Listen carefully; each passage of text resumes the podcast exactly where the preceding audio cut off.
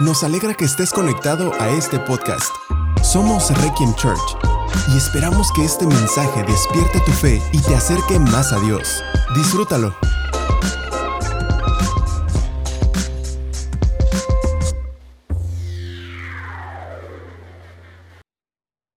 Además observé toda la opresión que sucede bajo el sol. Vi las lágrimas de los oprimidos y no había nadie para consolarlos. Los opresores tienen mucho poder y sus víctimas son indefensas. Entonces, llegué a la conclusión de que los muertos están mejor que los vivos, pero los más afortunados de todos son los que aún no nacen, porque no han visto toda la maldad que se comete bajo el sol. Qué, qué fuertes palabras. Creo que es muy real lo que la Biblia aquí nos muestra porque podríamos decir, ah, es que eh, eh, el que está escribiendo esto le ha ido muy mal. El que está escribiendo esto eh, está muy triste, está frustrado, está sacando todas sus frustraciones y está diciendo, ah, la vida apesta y todos apestan. O sea, no, no va por ahí. La, la verdad es que está dándonos el panorama real de cómo es este mundo porque estamos bien deslumbrados por este mundo y pensamos demasiado de este mundo. Y la Biblia nos dice aquí con estas palabras de, no, no, el mundo no es tan, tan eh, brillante como creemos. No, el mundo no paga tan bien. No, de verdad no vale la pena. Este mundo está desolado. A este mensaje le puse un mundo tan deprimente, porque más adelante lo va a decir ahí mismo en la Biblia que todo es tan deprimente. Tenemos que aceptar que las cosas no son como deberían ser. Tenemos que aceptar que, andamos a la defensiva y andamos cuidándonos siempre porque este mundo no es como debería ser. Tenemos que aceptarlo. Tenemos que aceptar que hay que andar con cuidado. Tenemos que aceptar que, que, este mundo no sabes en qué momento algo pueda pasar. Tenemos que aceptar esto que dice la Biblia, que hay mucha injusticia y hay mucha opresión, pero dice hay mucho dolor. Dice, hay muchas lágrimas derramadas que no hayan consuelo. Dice la Biblia, es, es, es tanto el dolor que hay en este mundo y tan poco alivio. Dice la Biblia, hay tan poco alivio, pero tanto dolor. Hay más dolor que alivio en este mundo. Este mundo te, te lastima más de lo que te sana. Este mundo te quita y no te devuelve nada, es lo que está diciendo la Biblia. Es, muy doloroso y muy frustrante y muy triste y muy deprimente. Y dice, dice Salomón, yo cuando, cuando me di cuenta de todas las lágrimas que hay y la ausencia de consuelo que hay en este mundo, y vi tanta opresión y tanta injusticia en este mundo, y vi que aquí gobiernan las tinieblas, dice, entonces pensé que es mejor, mejor sería no estar aquí. Imagínate cuánto, cuánto dolor puede haber en el mundo que, que puedas llegar a decir, es mejor no estar aquí. Y que incluso vaya aún más la Biblia y diga, es más, los más afortunados son los que todavía no nacen porque todavía no han visto toda la porquería que hay en este planeta. Así, la Biblia es, es muy franca, es verdad y, y nos despierta. Y es verdad este dolor que hay en el mundo. Y es verdad, hoy mismo la tasa de suicidios es altísima en nuestra generación, porque es real lo que dice la Biblia, que cuando esta vida te pasa encima y te topas con la realidad de este mundo, llega a ser muy asfixiante. Y de pronto para muchas personas la muerte luce mejor que la vida. Y puede ser que entre nosotros hay personas que hemos atravesado por pensamientos de suicidio. Y quiero decirte algo hoy. No te sientas mal por tener tanto dolor. Porque sí es verdad, el mundo es muy complicado.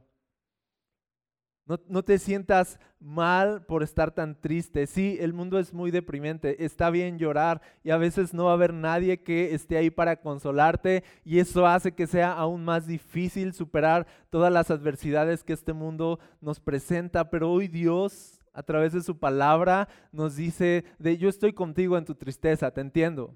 Yo estoy contigo en tu dolor, te entiendo. Entiendo que a veces no quisieras estar aquí, entiendo que a veces es tan difícil que quisieras irte de aquí. Entiendo que, que a veces quisieras no haber nacido, lo entiendo, lo entiendo. ¿ves, ¿Ves lo que la Biblia está diciendo de estoy contigo? Y no está, no está aprobando la Biblia de, sí, murámonos. Sí, quitémonos la vida. No está diciendo eso. Está diciendo de, sí, la vida es muy cruda. Está diciendo eso. Y lo entiendo y te entiendo y estoy contigo en eso. No estás solo en tu dolor. La Biblia trata de acompañarnos en el dolor. De consolarnos en el dolor. De decir de sí es verdad. No, no estás loco. Sí, sí, sí, sientes ganas de llorar Sí, sí es verdad, dan ganas de llorar. Es lo que la Biblia trata de decirnos. ¿Crees que la vida es muy injusta? Dice la Biblia, sí, amén. Es muy injusta.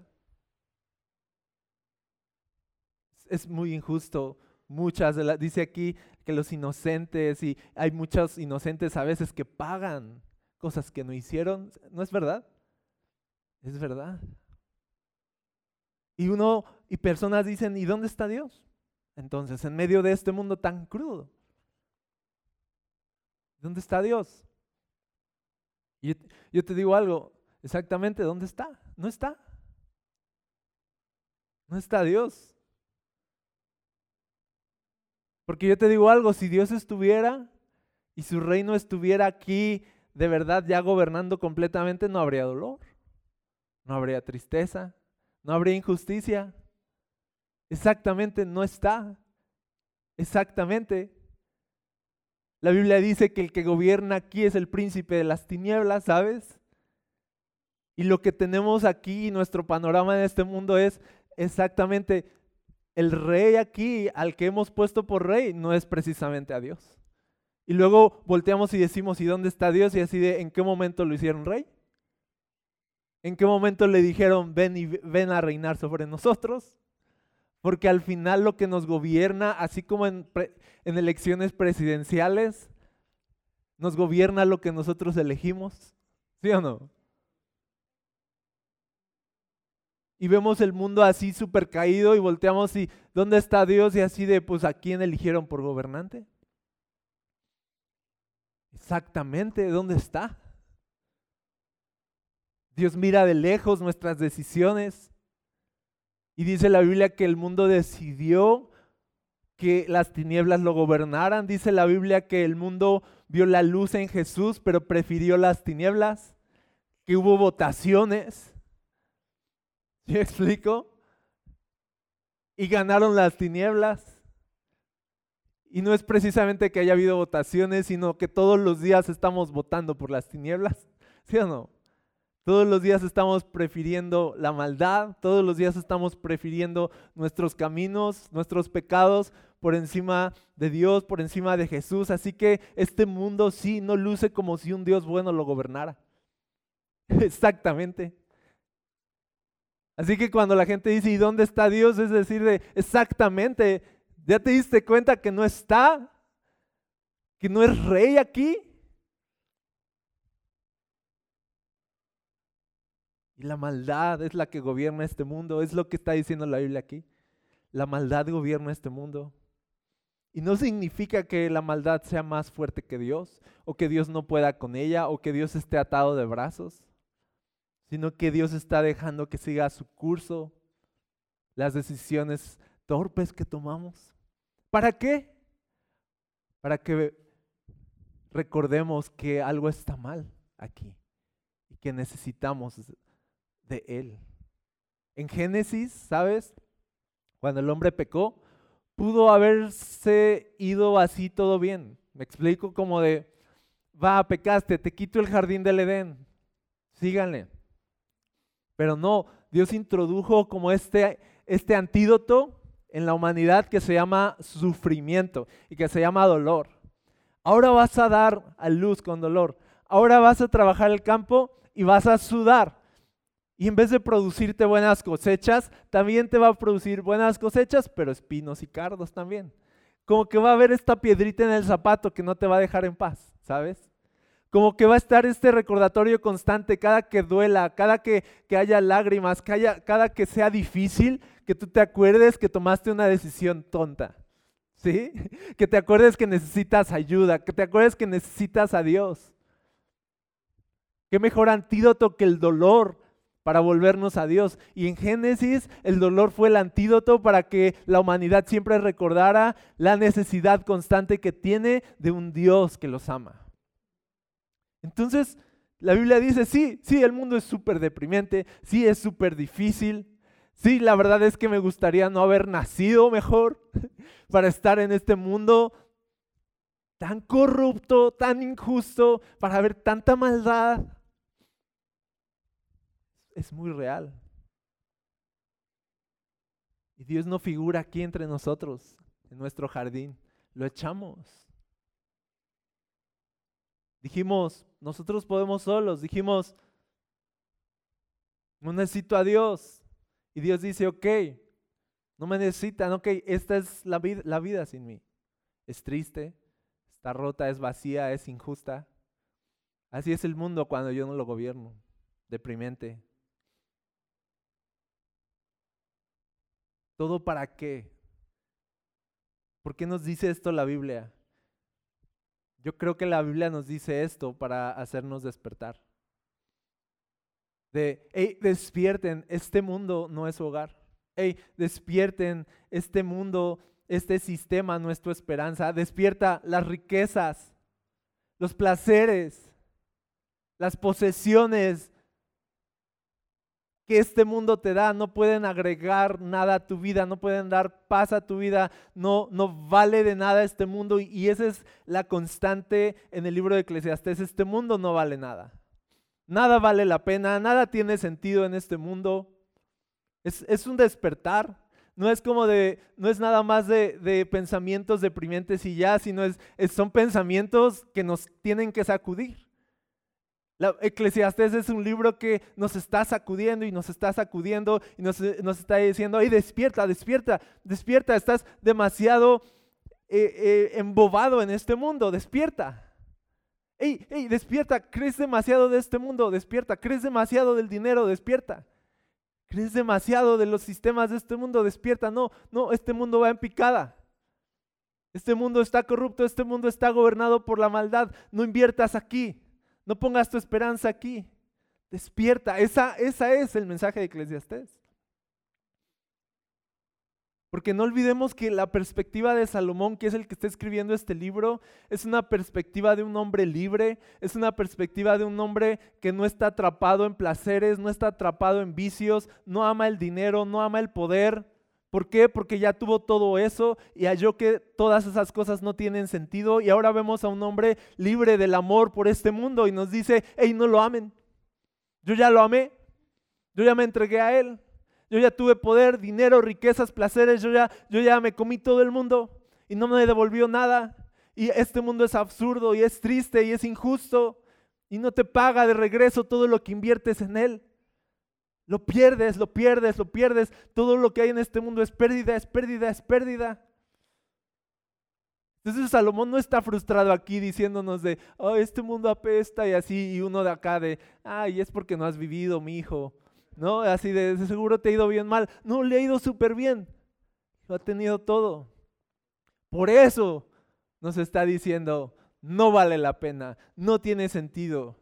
Y hay un mundo de personas caminando en, esta, en este camino hacia la búsqueda de felicidad y hacia, la búsqueda de sentido en este mundo, así de tendré una carrera, tendré hijos, tendré una familia, me compraré una casa, seré exitoso, voy a, voy a destacarme entre los demás. Y empezamos así como de, y, este mundo me va a dar lo que estoy buscando. Y, Salomón se para así como al lado del camino mientras van todos así ciegos y les dice, hey, despierten, no tiene sentido, yo ya llegué hasta allá. Y hay un abismo allá adelante. Es una trampa. No sirve de nada. Cuando lo tengas todo, al final te quedarás sin nada. Es más, dice, es tan deprimente esto que cuando tengas todo te sentirás aún peor y más vacío. ¿No se, no se siente feo cuando pones toda tu esperanza en algo, en una situación y de pronto, pum, ya la tienes y no alcanza? ¿No se siente feo? No se siente feo incluso, vámonos más chiquito. Cuando mañana es lunes y tienes un plan súper bueno, vas a ir a no sé dónde, o va a haber la reunión de no sé qué, o va a haber la fiesta de acá, o que aquello, y estás así ilusionado y ya cuando estás ahí no es gran cosa. ¿No te ha pasado eso? ¿No se siente una frustración así de, de, ups, ya está acabando el día y, y no, no fue gran cosa, pero gracias, ¿no? A mí, a mí me ha pasado seguido. O sea, hoy, hoy tengo así de, hoy es el Super Bowl. Pero ya aprendí, ya no tengo tanta expectativa. Ya no tengo tanta expectativa, a lo mejor no va a estar bueno el juego. ¿No? O sea, ya es así de, va, lo voy a ver y ya. ¿Sí me explico? Y unos dicen, no hubiera llegado a tu equipo porque sería otra cosa. Déjenme en paz. Pero esta vida sí es muy frustrante. Y Salomón ya lo vivió todo. Y dice, no crean en este mundo. No compren este producto. Es como que nos da su review. Una estrella. Así de, compré este producto y, venía mal empacado y, y cuando lo probé ya venía echado a perder y me enfermé. Y no me dio nada de lo que yo le di. Yo pagué mucho por él. No, es, no vale la pena.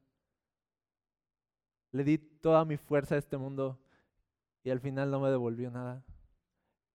Algunos cuando lleguemos a la muerte, vamos a llegar así de, le di toda mi fuerza, todo mis sacrificios a este mundo y es lo que dice Eclesiastés. Gente que sacrifica demasiado y al final nos vamos a ir desnudos, dice la Biblia. Entonces es verdad que nada tiene sentido. Que no debemos creer en este mundo. Vamos a leer por qué. En el verso 4. Luego observé que a la mayoría de la gente le interesa alcanzar el éxito porque envidia a sus vecinos. no, o sea, es así de, la Biblia es así como de, aguanta, o sea, como que nos está, nos está viendo desnudos y así de, espérate, o sea. Dice, tampoco tiene sentido, dice, pero eso tampoco tiene sentido, es como perseguir el viento. ¿Por qué no tiene sentido este mundo? Dice, porque está lleno de maldad. ¿Por qué no vale la pena poner tu esperanza en este mundo? Porque hay mucha injusticia. Y aquí dice, y porque aquí triunfan los envidiosos. Porque aquí triunfar es llenarte de envidia. Porque detrás a veces de cada éxito que tenemos, a veces hay demasiada envidia y demasiada presunción. Dice eso. ¿Por qué más? Dice verso 5, los necios se cruzan de brazos y acaban en la ruina. Es como que Salomón está citando un proverbio, entre comillas. Pero verso 6 dice, sin embargo, aquí les va otro proverbio. Es mejor tener un puñado con tranquilidad que tener dos puñados con mucho esfuerzo y perseguir el viento. Fíjate que en medio de todo lo desolador que hay en el mundo y que dice no vale la pena, nos da como que pequeños, pequeñas así como regalitos, así de, y mira, lo más que puedes sacar de este mundo, dice, ya lo leímos antes en Eclesiastés, en la temporada 1. Si no han visto la temporada 1, está disponible en Netflix ya. Este, pero lo vimos en la, en la, en la temporada 1, que decía, lo más que puedes sacar a este mundo que no tiene sentido, pues come y bebe, ¿te acuerdas? Y cómprate ropa bonita y échate perfume. Y disfruta a tu pareja. Y disfruta el fruto de tu trabajo y listo. Eso es o sea, ¿quieres, ¿quieres disfrutar este mundo? Disfruta estas cosas pequeñas y ya. Todo lo demás dice, no tiene sentido. Y aquí dice, ¿qué vale la pena de este mundo? Estar en paz, estar tranquilo. Dice, ¿para qué quieres tener mucho y añadirte cargas si puedes tener poco y estar feliz? Es Salomón hablando. Dice, también observé otro ejemplo de algo absurdo bajo el sol. Nos está tratando de desvender el mundo, ¿ok? No sé si existe esa palabra. Es el caso de un hombre que está totalmente solo, sin hijos ni hermanos. No obstante, trabaja mucho para acumular toda la riqueza posible. Sin embargo, luego se pregunta, ¿para quién trabajo? ¿Por qué me privo de tantos placeres? Nada tiene sentido, todo es tan deprimente. Dice Salomón, no vale la pena trabajar si solo trabajas para ti mismo y no hay nadie ahí. No vale la pena sacrificar tanto si al final no tienes a quién dárselo. No vale la pena vivir para... Es lo, lo que está diciendo es, no vale la pena vivir para ti mismo. Si quieres vivir una buena vida, vívela para alguien más. Si vives solo para ti mismo, o sea, eso es absurdo. Eso no lleva a ningún lado. Y lo reafirma más adelante porque dice en el verso 9, es mejor ser dos que uno entonces. Es en esta vida tan absurda y deprimente, es mejor vivirla acompañado. Dice, porque ambos pueden ayudarse mutuamente a lograr el éxito. Si uno cae, el otro puede darle la mano y ayudarle. Pero el que cae y está solo, ese sí que está en problemas. Del mismo modo, si dos personas se recuestan juntas, pueden brindarse calor mutuamente. Pero ¿cómo hace uno solo para entrar en calor? Alguien que está solo puede ser atacado y vencido, pero si son dos, se ponen de espalda con espalda y vencen. Mejor todavía si son tres, porque una cuerda triple no se corta fácilmente. Dice, no vale la pena trabajar para ti mismo si no hay nadie con quien compartirlo. Y dice, y no vale la pena ir por este mundo solo. Dice, este mundo es deprimente, pero más deprimente es estar solo en un mundo deprimente. o sea, o, sea, es como deprimente al cuadrado. O sea, es demasiado, es así de, ya, o sea, pobre cuate, o sea, dice, si ya estamos en este mundo, rodéate de personas. Una de las cosas que el enemigo hace, el trabajo del enemigo entre tentarnos, entre ponernos trabas, entre ponernos el pie y todo eso, es aislarnos. Es que nos quedemos solos. Y, usa muchas estrategias para que te quedes solo. Te, te en el oído así de esta persona, no sé qué, y esta persona acá, y se va a aprovechar de ti, ten cuidado, y tú andas ahí, ok, sí voy a tener cuidado, no, no, cuidado con esa persona, y ahí andamos con miedo cuidándonos de medio mundo, y oh sorpresa, al final quedamos solos. Y dice, no, no tiene sentido, o sea, si ya de por sí este mundo está difícil, y te va a tirar un montón este mundo, mejor que haya alguien ahí para cuando eso pase y te pueda extender la mano y te pueda levantar. No, no, no estén solos, dice Salomón, dice la Biblia, no estén solos. Y sigue diciendo que nada tiene sentido. Dice el verso 13, cosas buenas, la compañía, la amistad. Otra cosa buena dice, es mejor ser un joven pobre, pero sabio, eso es bueno, la sabiduría. Es mejor eso que ser un rey viejo y necio que rechaza todo consejo. Ya las esposas pegándole al esposo así de, ¿no? Dice un joven así, pobre, pero sabio. Es como, como de estas, estas preguntas así de, ¿qué, ¿qué preferirías? ¿Dinero o sabiduría, no? Y, unos dirían, no, pues dinero, ¿no? Dice la Biblia, no, sabiduría. Dice, porque un, joven sabio podría salir de la pobreza y triunfar. Y podría tener las dos. ¿ah? Podría tener las dos cosas. Dice, hasta podría llegar a ser rey. Está diciendo, es mejor eso que un rey viejo y necio, ¿no? ¿Qué preferiría, sabiduría o ser rey? Y nos dirían ser rey y se irían con la finta y no sabiduría, porque podrías salir de la pobreza y hasta podrías llegar a ser rey si tuvieras sabiduría. Este mundo es tan deprimente y lo mejor, cosas buenas que puedes vivir aquí o que puedes tener de este mundo es la sabiduría. Si de por sí está difícil, al menos vamos a ser sabios. ¿Sí o no? Y dice, sin embargo, no sé si acabé de leer el 14. A ver, podría salir de la... Hasta podría llegar a ser rey aunque hubiera estado en la cárcel. Sin embargo, todo el mundo corre a aliarse con otro joven y aquí entra la parte absurda, ¿no? Que lo reemplaza. Dice, todo es reemplazable al final en este mundo. Lo rodean innumerables multitudes a este nuevo joven. Y luego dice, pero luego surge otra generación y lo rechaza a él también. Así que nada tiene sentido. Es como perseguir el viento, es como decir de, por muy bien que te pueda ir en este mundo, al final no te quedas con nada. Por muy alto que llegues, por, por muy indispensable que te vuelvas en este mundo, te pueden reemplazar cualquier día. Este mundo hace eso con la gente. Nos reemplaza, ¿sí o no? Nos reemplaza. Veamos en el mundo artístico, ¿sí o no? Estamos reemplazando artistas todo el tiempo. Los reemplazamos. No es de, oh, se murió, este, no sé, Michael Jackson.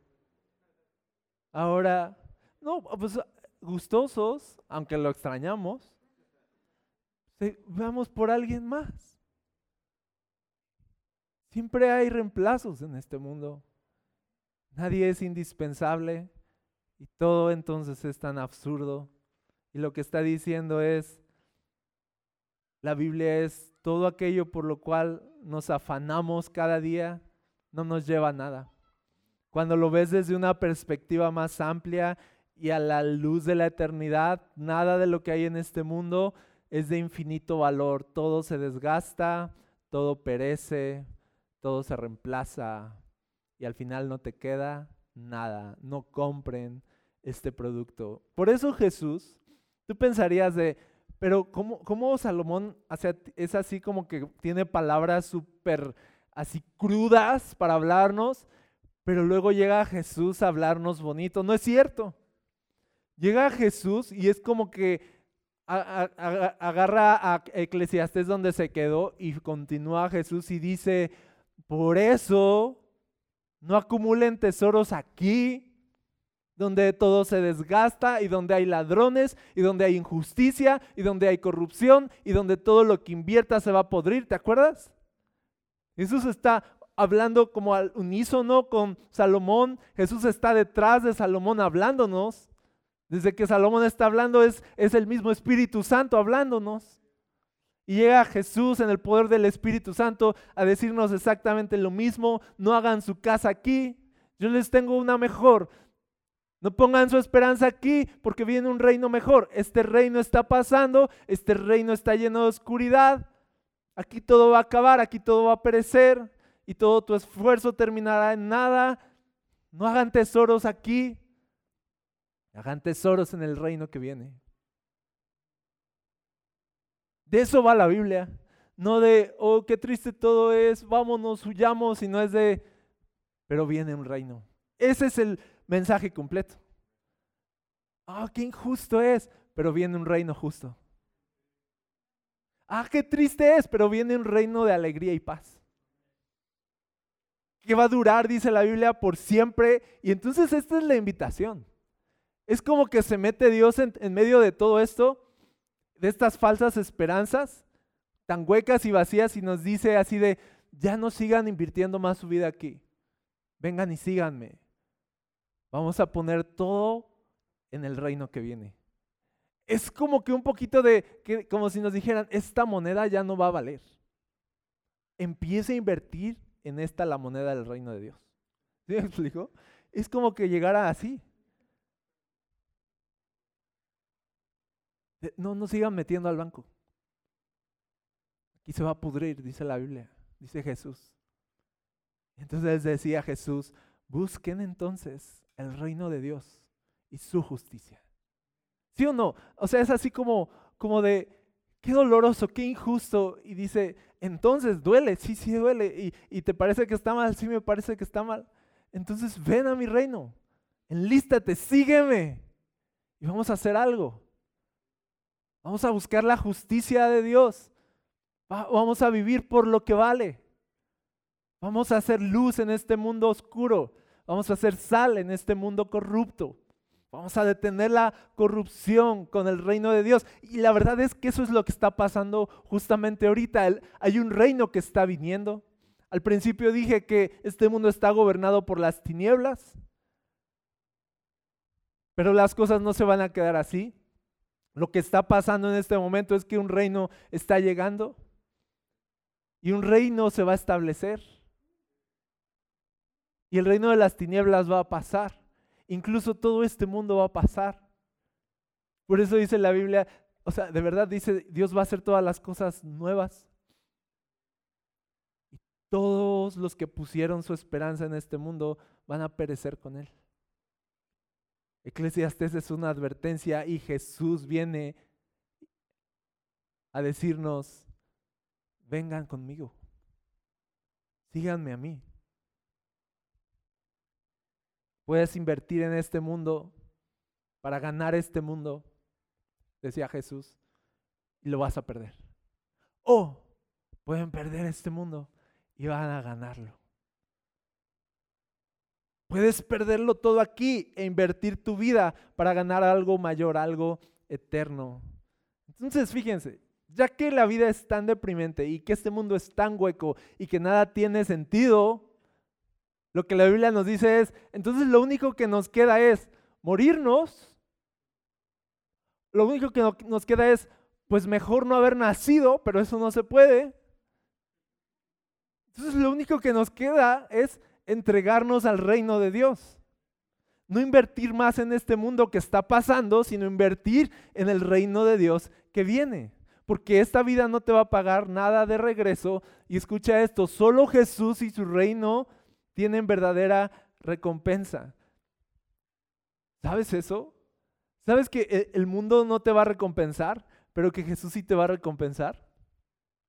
¿No es una mejor ganga? Eh, los discípulos le dijeron a Jesús, nosotros hemos dejado todo.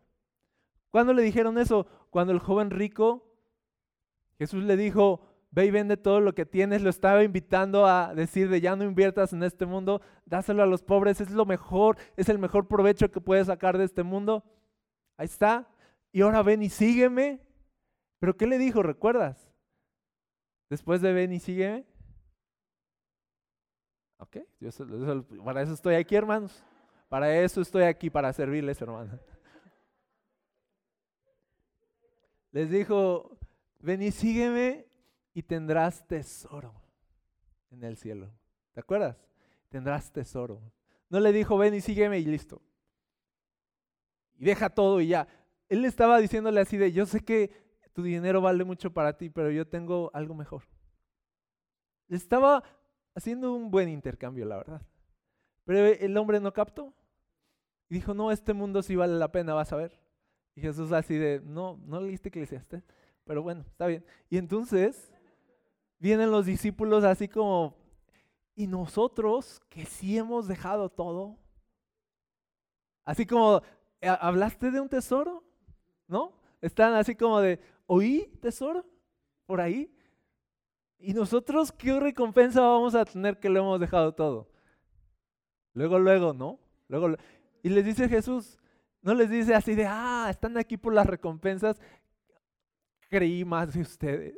Creí que me amaban, creí que estaban aquí por amor y no por porque les conviniera. O sea, no, Jesús, a Jesús le complace recompensarnos.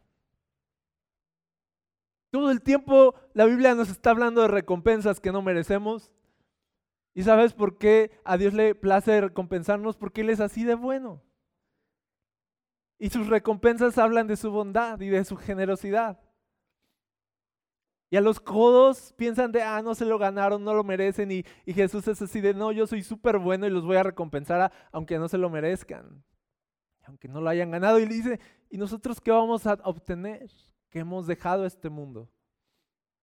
Dice, pues aquí les va su recompensa, tendrán cien veces más y al final heredarán la vida eterna. Es súper buena ganga. Cien veces más en este mundo. Cien veces más en este mundo. Cuando inviertes en el reino de Dios y cuando dejas este mundo atrás. Pero dale a este mundo tu fuerza y la va a usar toda y al final te dejará como desecho en el basurero.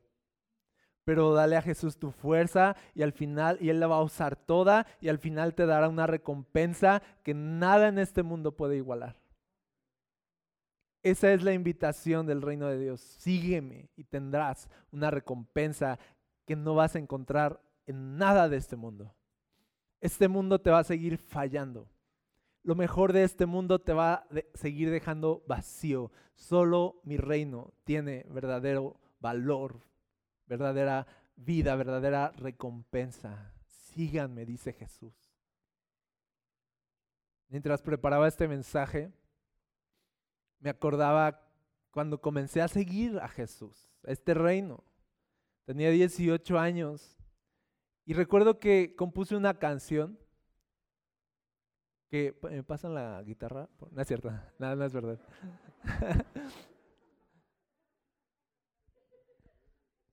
Mi primera canción que, que, que compuse fue cuando recién me bauticé. Y, había una línea que decía, mi vida se acabó cuando llegaste a mí. Y pensaba lo seguro que estuve cuando me bauticé de que quería perder todo este mundo porque ya había encontrado algo mejor. Pensaba cómo de verdad yo decidí que mi vida había terminado y que los años que siguieran iba a usar mi vida para que valiera la pena. Que los años que siguieran, ay, perdón, se me atoró algo que los años que siguieran lo iba a usar para servir a Dios. Y sigo estando seguro de eso. Porque los que hemos conocido a Jesús somos los que ya despertamos. Y sí, nos gusta el mundo, sí, valoramos cosas, sí, hay cosas bonitas aquí, pero no son nuestro tesoro. Las podemos perder cualquier día y ya. Seguimos teniendo a Jesús. No vivimos para este mundo, vivimos para el reino de Dios. Y todo lo que hacemos lo hacemos pensando en el reino de Dios, en cómo puedo hacer que mi vida, e invertir mi vida para que tenga un valor y tenga un sentido real. Eso es seguir a Jesús. Es la mejor inversión de vida. Darle la espalda a este mundo es lo más inteligente que podemos hacer, es lo más sabio que podemos hacer. Seguir creyendo en este mundo, dice Salomón, es lo más tonto que puedes hacer. Pero seguir a Jesús, pararte y decir, y sí, y dejo todo lo que tengo, y sí, y todo lo que tengo lo voy a usar para ti. Esa, esa es la mejor inversión. Y, y el mundo ve esto del reino de Dios y los que siguen a Jesús y se entregan a Él y abandonan sueños y abandonan su propia vida, lo ven como un desperdicio. Lo ven como que no tiene sentido. Pero yo, les digo algo, desperdicio es vivir para uno mismo. Eso sí es desperdicio. Vivir para Jesús, eso no es desperdicio. Eso va a recompensar bien, eso va a pagar bien. Vivir para ti mismo, ya lo limos, no te va a pagar nada. Y sí, servir a Jesús y seguir a Jesús se sufre mucho. Se sufren muchas cosas, pero no es, por, no es porque Jesús nos provoque sufrimiento, sino porque estamos en este mundo e ir contra corriente provoca sufrimiento.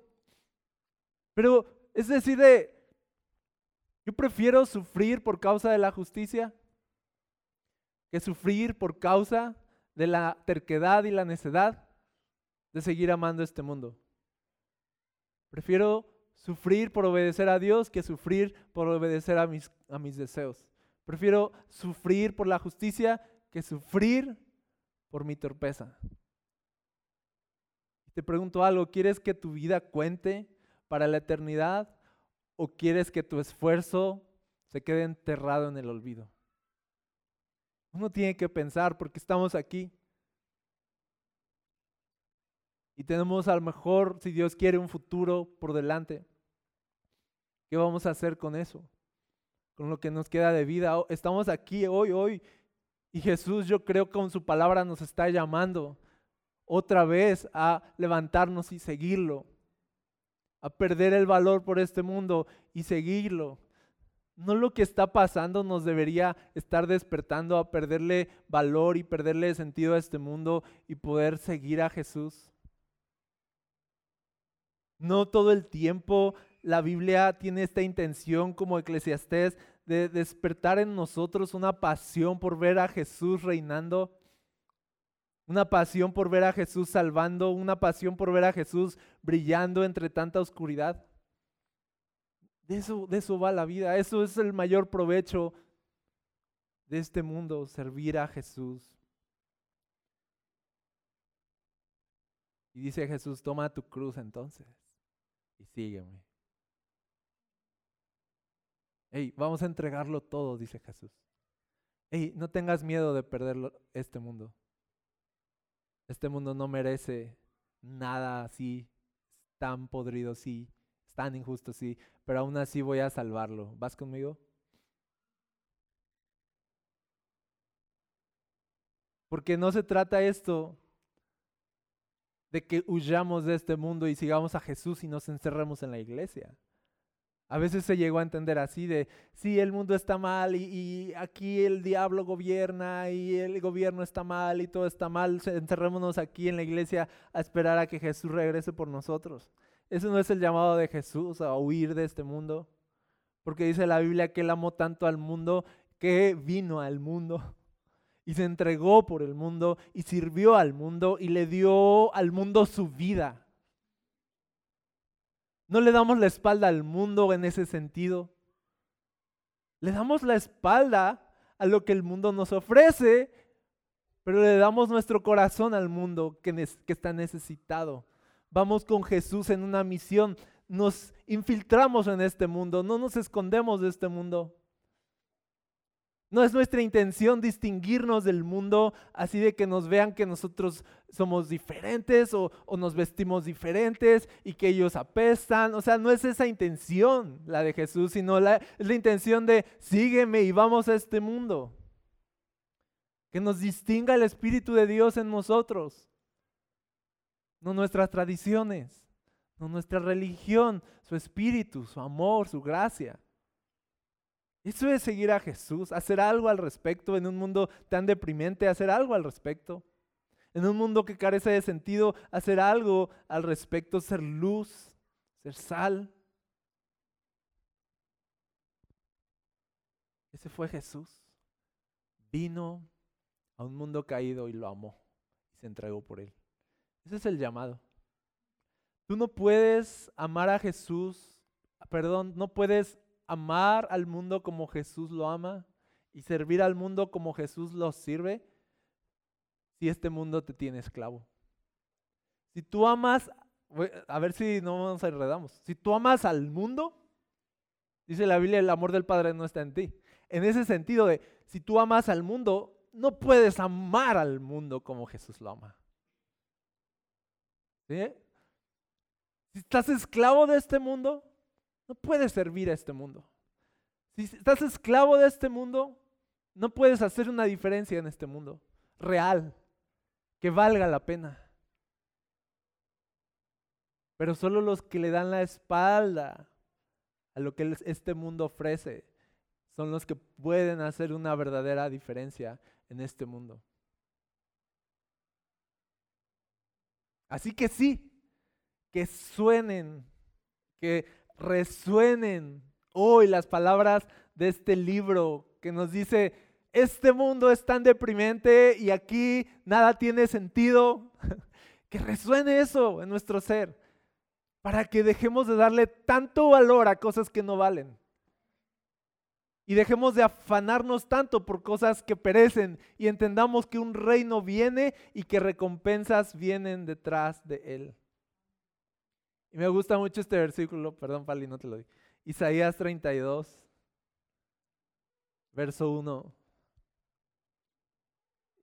en lo que lo busca.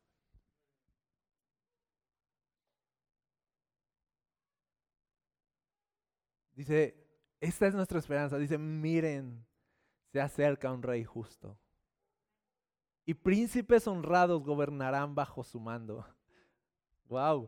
Y dice, cada uno de los príncipes será como un refugio del viento y resguardo de la tormenta, como corrientes de agua en el desierto y sombra de una gran roca en tierra reseca. Y está hablando de los príncipes. Dice, así de grueso y justo es este reino de Dios. Es este rey justo que aún sus príncipes van a ser así. Como refugio, como resguardo, como agua en el desierto, como sombra en tierra reseca. Y dice entonces, solo hasta entonces, todo el que tenga ojos podrá ver la verdad y todo el que tenga oídos podrá oírla. El mensaje de este libro es que este mundo se está desmoronando y el reino de las tinieblas está pasando, pero que el reino de luz ya está llegando y que el reino justo y el, el reino de un rey justo está ya entre nosotros y está alcanzando este mundo y lo está rescatando. Jesús está salvando, su reino está viniendo y dice la Biblia que su reino no va a tener fin jamás. Yo te invito a algo hoy, a que pongas todo tu dinero en este reino a que pongas toda tu fuerza en este reino, a que inviertas todos tus sueños en este reino, a que deposites toda tu esperanza en este reino, a que le digas no a nada de lo que hay en este mundo. Y no estoy hablando de eh, ser monjes y subirnos a la montaña y olvidar este mundo y comportarnos raro. No estoy hablando de y ya no hay que ir al Oxxo, hay que sembrar nuestras propias cosas. O sea, no, no estoy hablando de eso. Así de sacaré a Liverpool. Liverpool ya no será parte de mi vida. Ya no dejaré que Sears me entienda. No, o sea, no, estoy, hablando, no estoy hablando de eso. No, estoy hablando de seamos raros todos y, y, vamos a ponernos así túnicas y guaraches. Y, no, no estoy hablando de eso. Vamos a seguir en este mundo. Vamos, vamos a seguir aquí. Vamos a ver el Super Bowl. Vamos a ver partidos. ¿Sí me explico? Vamos a seguir comiendo tacos. Vamos a seguir estrenando. ¿Sí o no? vamos a seguir en este mundo. No se trata de huyamos, huyamos de este mundo. Se trata de no amemos nada de eso. Amemos a Jesús para servir a este mundo de verdad. Seamos libres de este mundo para que podamos amarlo en serio y servirlo en serio. No sigamos a este mundo, sigamos a Jesús en este mundo. Amén. Y, ya te dejo con esto. Yo, yo, yo deseo hoy como que pase algo en, en tu corazón hoy, de que de verdad el Espíritu Santo ponga en ti, como que hoy marque algo en tu corazón de, de a partir de hoy voy a vivir para el reino de Dios. Voy a enfocar mis prioridades. Voy a ordenarlas. Voy a poner todos mis recursos en manos de Dios. Voy a preguntar más acerca de sus propósitos. Voy a ser valiente en renunciar a las cosas que deba renunciar. Voy a creerle a Dios. digo algo, yo, yo renuncié a este mundo te dije 18 años. Son ya 16 años que he servido a Jesús. Y te digo algo, vale la pena, súper vale la pena. Esta semana murió Jaime Murrell y veían en su biografía, dice, 45 años sirvió a Dios.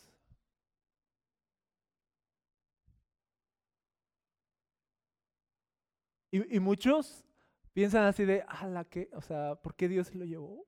¿O por qué Dios permitió? Y así de, y yo digo, qué buena vida vivió. 45 años invertiste en el reino de Dios, o sea, qué envidia. O sea, de la buena. Qué súper buena vida viviste. Y yo no quisiera que llegaras al día de tu muerte y te lamentaras por, por haber vivido para ti mismo y que te des cuenta que en el reino de Dios no invertiste nada y no hay demasiadas recompensas. No quisiera que al final hubiera lamento, quisiera que al final de nuestra vida hubiera de vivir una buena vida porque, porque renuncié a ella desde que conocí a Jesús. Y todos los años que siguieron los viví para Él. Así que es la mejor vida que se puede vivir. Vivir para el reino de Dios. Señor, este llamado que nos haces hoy para levantarnos y seguirte, haz que resuene en nuestro corazón hoy. Que resuenen otra vez tus palabras que dicen, sígueme. Que resuenen otra vez tus palabras que dicen, no pongan sus tesoros en este mundo. Que resuenen las palabras del predicador eclesiastés que dicen, nada tiene sentido en este mundo. Que resuene en nuestro corazón, Señor, tanta verdad. Que se apaguen las esperanzas por este mundo y se despierten las esperanzas por el reino que viene. Que nuestros ojos dejen de estar deslumbrados por cosas baratas puedan despertar nuestros ojos a la belleza de Cristo. Otra vez, Jesús. Despiértanos, Señor. Haznos regresar. Haznos volver a tus caminos. Que este mundo está pasando. Pero tu reino está llegando, Jesús. Es tiempo de despertar. Es tiempo de seguirte. Te damos nuestra vida a Jesús, porque queremos vivir la mejor vida. Te damos nuestros años, nuestra fuerza, lo que somos. Todo es tuyo y entonces te lo damos a ti. No le queremos dar a este mundo lo que a ti te pertenece. Nosotros te pertenecemos y nos entregamos a ti, Jesús. Derrama tu espíritu hoy sobre la tierra seca, la lluvia, que el rocío vuelva a empapar, Señor, nuestros corazones de tu verdad, de tu amor, de tu gracia. Llénanos de tu espíritu, Jesús. Y haznos regresar a ti. Haznos regresar, Señor. Te lo pedimos, Padre, en el nombre de Jesús.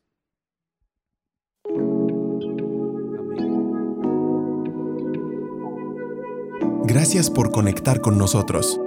Si deseas más contenido como este, encuéntranos como Requiem Church en redes sociales o visita nuestro sitio web requiem.church. Oramos para que en donde quiera que estés, Dios siga trayendo ánimo y esperanza a tu corazón. Dios te bendiga.